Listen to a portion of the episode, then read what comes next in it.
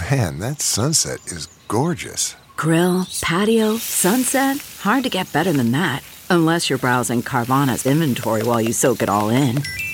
Oh, burger time. So sit back, get comfortable. Carvana's got thousands of cars under $20,000 just waiting for you.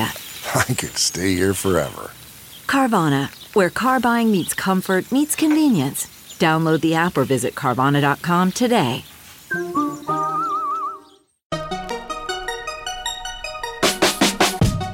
Welcome to the Techmeme Ride Home for Wednesday, May 27th, 2020. I'm Brian McCullough. Today, Amazon joins the self driving race, and actually, why haven't they done so before? Google's plans to get back to the office, HBO Max debuts, but with one major handicap. Facebook faces a novel whistleblower complaint, and looking back on two years of GDPR. Here's what you missed today in the world of tech. Sources are telling the Wall Street Journal that Amazon is in advanced talks to buy self driving car startup Zoox. That's Z O O X. The deal would reportedly value Zoox at less than the $3.2 billion valuation that the startup achieved in 2018. Now, before you say, Amazon getting into the self driving vehicle race, that's nutso, think about it it's actually kind of obvious. If self driving vehicles could work, then obviously there's a solution to Amazon's whole delivering packages problem. Quoting from the journal. An agreement may be weeks away, one of the people cautioned, and the discussions could still fall apart. Zoox, founded in 2014, has been working to develop the hardware and software needed to create electric powered robot taxis that would be summoned by smartphone apps starting this year. A successful deal could give new life to a once high profile startup that has seen its fortunes dim as it struggled to raise money. Amazon, a few years ago, created a team devoted to driverless vehicle technology, motivated in part by a push to transport more of its goods itself. It has made several investments in the area, including last year when it participated in autonomous technology firm Aurora Innovations' $530 million funding round. End quote. We now know more about Google's plans to get back to work, at least in some capacity. CEO Sundar Pichai has told employees that Google plans to reopen offices targeting a July 6th D date. But starting out, they're going to be targeting only around 10% capacity per building, increasing to only around 30% capacity by September. So Googlers will still be working remotely for the most part for the foreseeable future, quoting CNET. For people who want to continue working from home, Pichai said the company will allow employees to expense up to $1,000 for equipment and furniture, such as standing desks and ergonomic chairs. Google is amid big office expansions, including major additions to its already sprawling headquarters in Mountain View, California. The company is also investing in a large campus in San Jose, California, and renovating a building in New York City. Pichai told Wired last week that remote working won't affect those projects. Quote, in all scenarios, I expect us to need physical spaces to get people together. Absolutely. We have a lot of growth planned ahead, he said. So even if there is some course correction, I don't think our existing footprint is going to be the issue, end quote. Banner news day for the Wall Street Journal. I'm going to be quoting from them half a dozen times in today's episode, and we'll be hearing from them at the end of the show. But right now, they're giving us an update on Quibi. As sources have been telling the journal that some big name advertisers, including Pepsi and Walmart, are seeking to, shall we say, renegotiate with Quibi further suggesting that Quibi's audience is not what Katzenberg and co. had been hoping for. Quoting the journal, Quibi, which was founded by Hollywood mogul Jeffrey Katzenberg, struck ad deals valued at $150 million in the run up to its April 6th launch, selling 10 blue chip marketers on the prospect of a mobile first ad platform featuring short form movies and television shows. As of last week, Quibi had been installed by users about 4.2 million times, and the company had signed up around 1.5 million users to a free 90 day trial, some of the people said. Quibi was initially targeting about 7 million paying subscribers in its first year and planning to have 16 million customers in three years. During an all hands meeting last week, Quibi executives said the COVID 19 crisis wasn't the only factor that has hampered the launch, a person familiar with the meeting said. An over reliance on scripted programming a pool of inactive users, and lower than hoped enthusiasm from some viewers all have affected the launch, the executives said at the meeting. Mr. Katzenberg was asked in the question and answer session how Quibi is, quote, changing the narrative around its launch. The person familiar with the meeting said Mr. Katzenberg told staffers that product changes and quality content would help the company distinguish itself. The company continues to launch new shows. Earlier this week, Quibi introduced a series about Kirby Jenner, a performance artist who pretends to be related to the Kardashian Jenner family of entrepreneurs and reality stars. End quote. Indeed, quality content to the rescue. And continuing on the streaming front, HBO Max debuts today. And when we've talked about HBO Max in the past, we've noted that HBO Max is the most expensive entrant in the streaming wars and that they were relatively late to the game, as it were. Customers have been cozying up to Disney Plus for half a year now. But what we haven't discussed is that HBO Max is also launching with something less than a full court press. If you want to dial up HBO Max today to catch up on Friends, Big Bang Theory, or Game of Thrones, you won't be able to do so on Roku or Amazon devices. Between them, Roku and Amazon are the largest streaming platforms with a combined 33% market share. So, not being able to be seen by fully one third of existing committed streamers is probably far from ideal.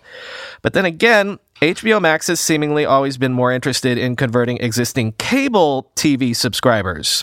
See, if you're an existing HBO Now subscriber, congratulations. You're now automatically an HBO Max subscriber.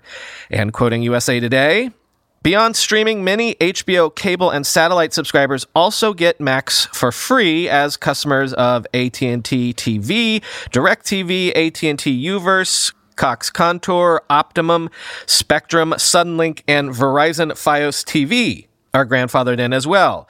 But not all cable operators will offer Max for free, and there's one huge omission the nation's largest cable operator, Comcast. But the ones who do will offer streaming access to Max, not a separate Max cable channel. Phil Swan, the author of the TV Answer Man blog, says many of his readers are puzzled by the launch. They don't have a clue, he says. They don't understand why HBO Max isn't on Roku or Amazon. It's just a sea of confusion to them, end quote. For example, HBO Max is available for purchase directly from within the streaming services Hulu and YouTube TV. But if you watch those services on an Amazon or Roku player, or Roku branded TCL smart TVs, your monthly $15 won't be worth much. Max won't be playable. And if you have subscribed to HBO Now via Roku or Amazon, your app won't update to Max because HBO and the companies couldn't come to terms, end quote. Bloomberg is reporting that ByteDance, the parent company of mega social media hit TikTok, generated more than $17 billion in revenue and more than $3 billion in net profit in the year 2019. Those are impressive numbers all on their own, but they're even more so when you consider that that is more than double the $7.4 billion in revenue that ByteDance generated in the year 2018. Quoting Bloomberg. ByteDance has emerged as one of the tech industry's most surprising success stories, an innovative Chinese company that is challenging the global dominance of U.S. internet giants. It draws some 1.5 billion monthly active users to a family of apps that includes the TikTok short video platform, its Chinese twin Douyin, and the news service Toutiao. This month, the company poached Walt Disney streaming czar Kevin Mayer to become chief executive officer of TikTok. The company owes much of its success to TikTok, now the online repository of choice for lip syncing and dance videos by American teens. The ambitious company is also pushing aggressively into a plethora of new arenas from gaming and search to music. ByteDance could fetch a valuation of between 150 billion and 180 billion dollars in an initial public offering. A premium relative to sales of as much as 20% to social media giant Tencent, thanks to a larger global footprint and burgeoning games business, estimated Qi Yan, Singapore based analyst with DZT Research. Quote, none of the Chinese tech companies has achieved this level of success in the global market before ByteDance, he said, adding, neither social media company harbors much debt. Quote, the fact that ByteDance is making a profit if true, and sitting on a $6 billion cash pile means that it is not in a rush at all to come to market to raise capital, and therefore less likely to offer the shares at a more reasonable price for IPO investors, end quote. Here's a brand new worry for Facebook. A group of insiders has filed a confidential whistleblower complaint to the Securities and Exchange Commission claiming that Facebook has not warned investors of illegal activity that it is aware of on its platform. Note the distinction I'm making here. The whistleblowers claim that Facebook is aware of illegal activity on its platform, but is not policing it. Why file such a thing with the SEC? because Facebook would have a duty to warn investors of any potential liability or criminal issues that it is aware of. This is needle threading because of the way that the laws are currently written. Quoting the Washington Post. The complaint, which was obtained by the Washington Post, includes dozens of pages of screenshots of opioids and other drugs for sale on Facebook and its photo sharing site Instagram, with some having seemingly obvious tags such as hashtag buy drugs online. It also notes that Facebook has a pattern of taking down content when it is pointed out by media or activists, only to have it reappear later. The filing is part of a campaign by the National Whistleblowers Center to hold Facebook accountable for unchecked criminal activity on its properties. By petitioning the SEC, the consortium is attempting to get around a bedrock law, Section 230 of the Communications Decency Act, that exempts internet companies from liability for the user generated content on their platform. Instead, the complaint focuses on federal securities law, arguing that Facebook's failure to tell shareholders about the extent of illegal activity on its platform is a violation of its fiduciary duty. If Facebook alienates advertisers and has to shoulder the true cost of scrubbing criminals from its social networks, it could affect investors in the company, the complaint argues, end quote.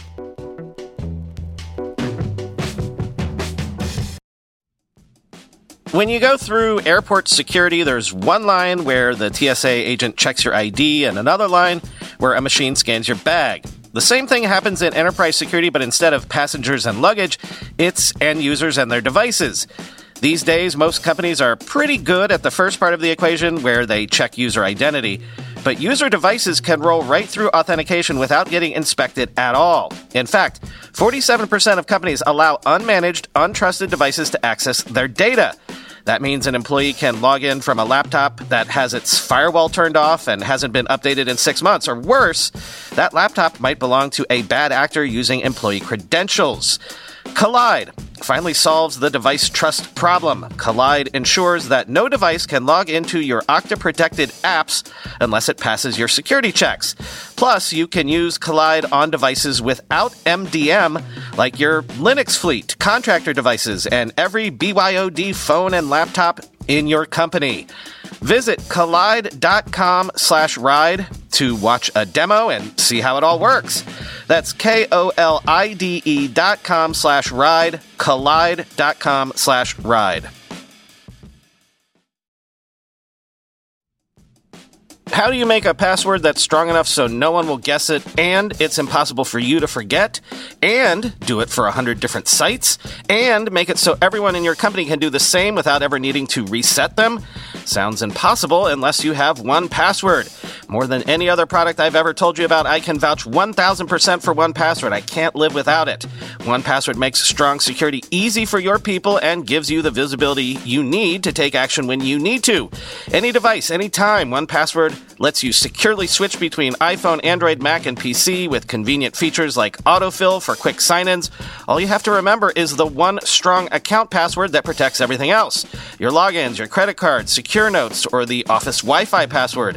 1Password's award winning password manager is trusted by millions of users and over 100,000 businesses from IBM to Slack. It beat out 40 other options to become Wirecutter's top pick for password managers. Right now, my listeners get a free two week trial at onepassword.com slash ride for your growing business. That's two free weeks at onepassword.com slash ride. Don't let security slow your business down. Go to onepassword.com slash ride.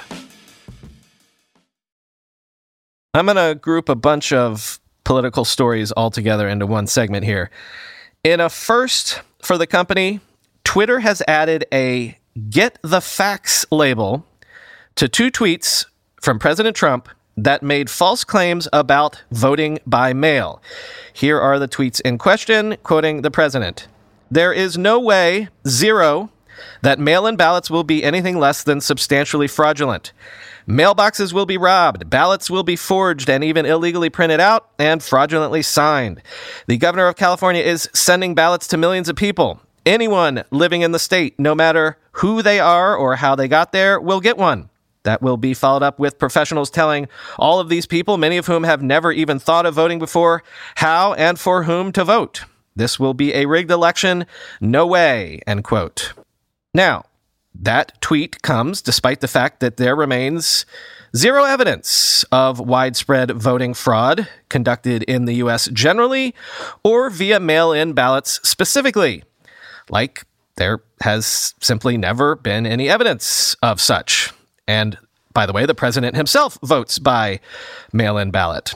Anywho, quoting the Washington Post, the tweets, said Twitter spokeswoman Katie Rosborough, quote, contain potentially misleading information about voting processes and have been labeled to provide additional context around mail in ballots, end quote.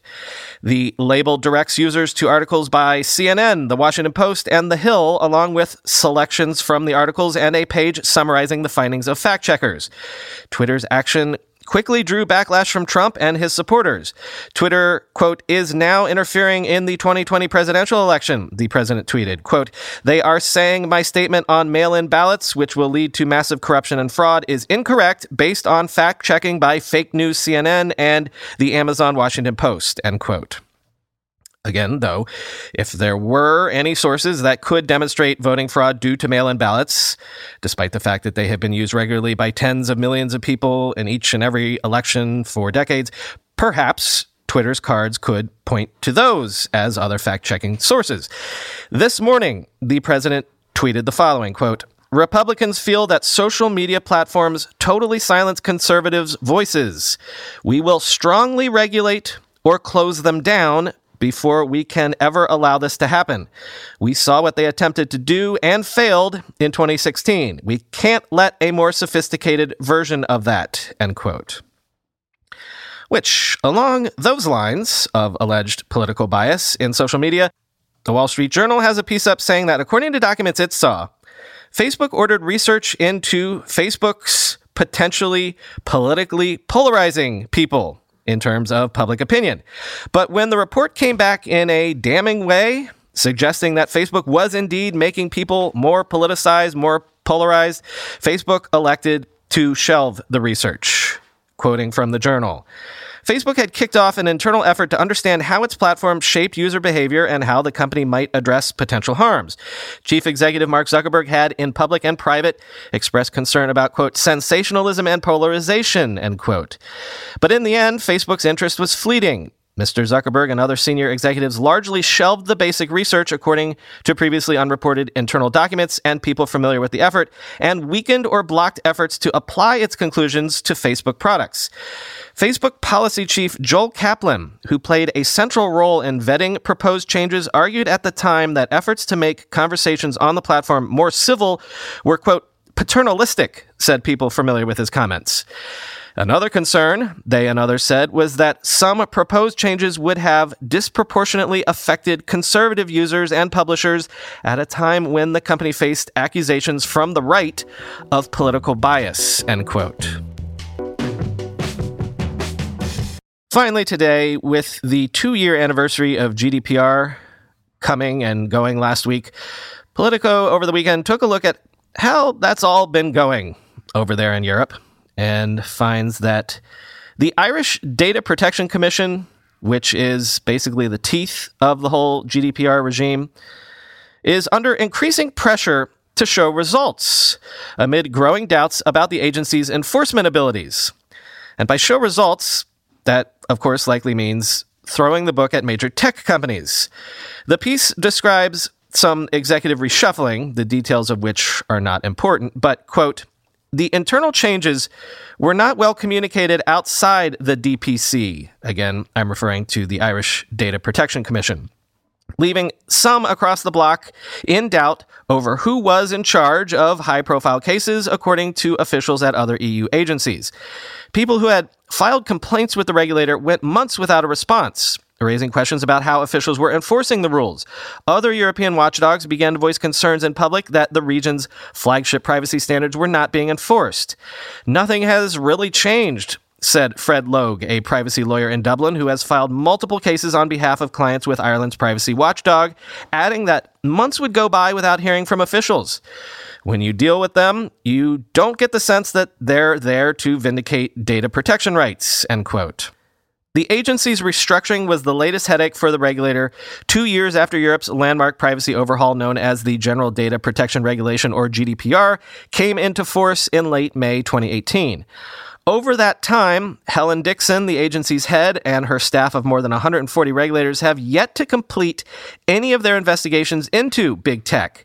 Europe's new laws allow officials to impose fines of up to 4% of a company's global revenue, or potentially billions of euros, for failures to protect people's personal information. They've become the de facto global standard from Colombia to Japan, an achievement Brussels is eager to promote. Yet discussions with both advocates and critics of Dublin's oversight reveal a picture of an agency struggling to come to terms with a powerful new regulatory weapon, with little experience or training about how to wield it. Last year, the agency received more than 7,000 data protection complaints, a record high. It's currently working through a backlog of cases as EU agencies are still trying to figure out how best to enforce the rules, end quote.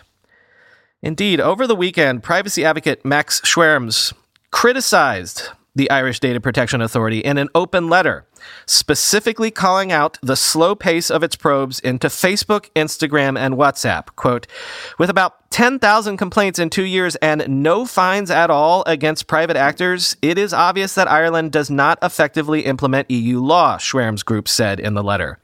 Schrems also accused the regulator of, quote, secret cooperation, end quote, with Facebook during 10 meetings before the GDPR took effect, putting the Irish authority in a situation where it is now, quote, structurally biased because it is essentially reviewing its own legal advice to Facebook on how to bypass rules on getting user consent, end quote.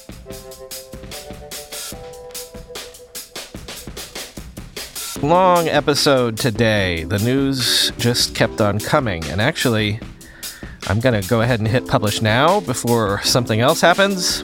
Talk to you tomorrow.